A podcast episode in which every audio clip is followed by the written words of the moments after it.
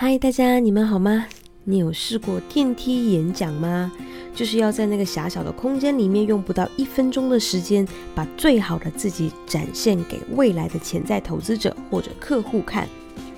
呃，那这篇演说的要求就是简短、简单和精彩。你有经历过吗？我呢就没有真正的经历过，只是在一些培训场合模拟练习过。所以呢，就没有办法体会到那种心惊肉跳的实战感觉。但是我有听一位真的有经历过的同学说过，他说当时满怀期待的希望自己可以完美发挥，因为眼前的是他即将要面试的梦寐以求的公司的超级老总。没想到呢，在面试的路上提前偶遇。他说，但是我当时太激动、太紧张了。以至于电梯里，我先是听到自己咚咚作响的心跳声音，之后就是我喋喋不休的不知所云。最后，大老板礼貌地帮我按开了电梯门。面试结束后，缘分也就尽了。如果你有经历过电梯演讲，那这个画面你会很熟悉吗？本来是希望自己的超能力在陌生人面前完美展现，但越是用力证明，却越让效果适得其反。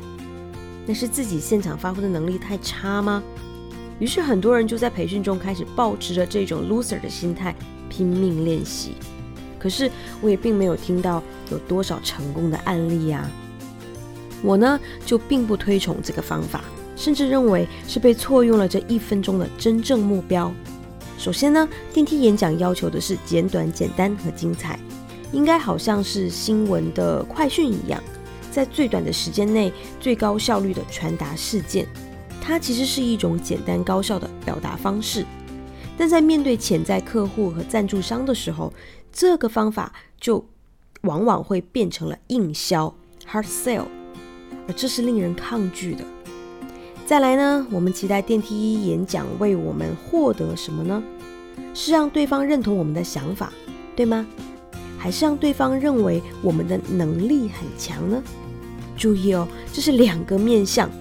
如果是希望让对方认同我们的想法，那么信任就是关键；而如果我们只是为了博得赞叹，让我们的能力得到肯定，那么这一分钟里面的每一秒钟的完美表现就是关键。可事实上，我们面对的是陌生人，而他看我们也是陌生人。陌生人之间缺少的是什么呢？就是信任。是的。没有信任作为支持，我们越是完美无瑕的表演、超强思维和干练口才的展现，在对方看来就都会是太过强势的推销了。而我们自己也并不喜欢被人推销，不是吗？所以呢，不要再疯狂迷信电梯演讲的那种丑小鸭变成白天鹅的神奇魔力了，因为成交的关键从来不是能力，而是信任。想一想，你去市场买菜的时候，会不会常常去买同一位老奶奶的？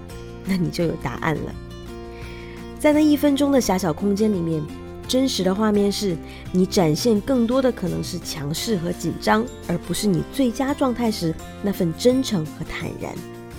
如果你没有办法激发对方的信任感，你又怎样能让他相信你的提案有影响力呢？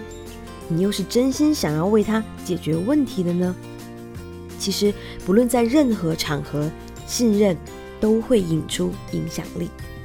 好喽，那今天就好好休息，祝福你的明天一切好运。我们下次见喽。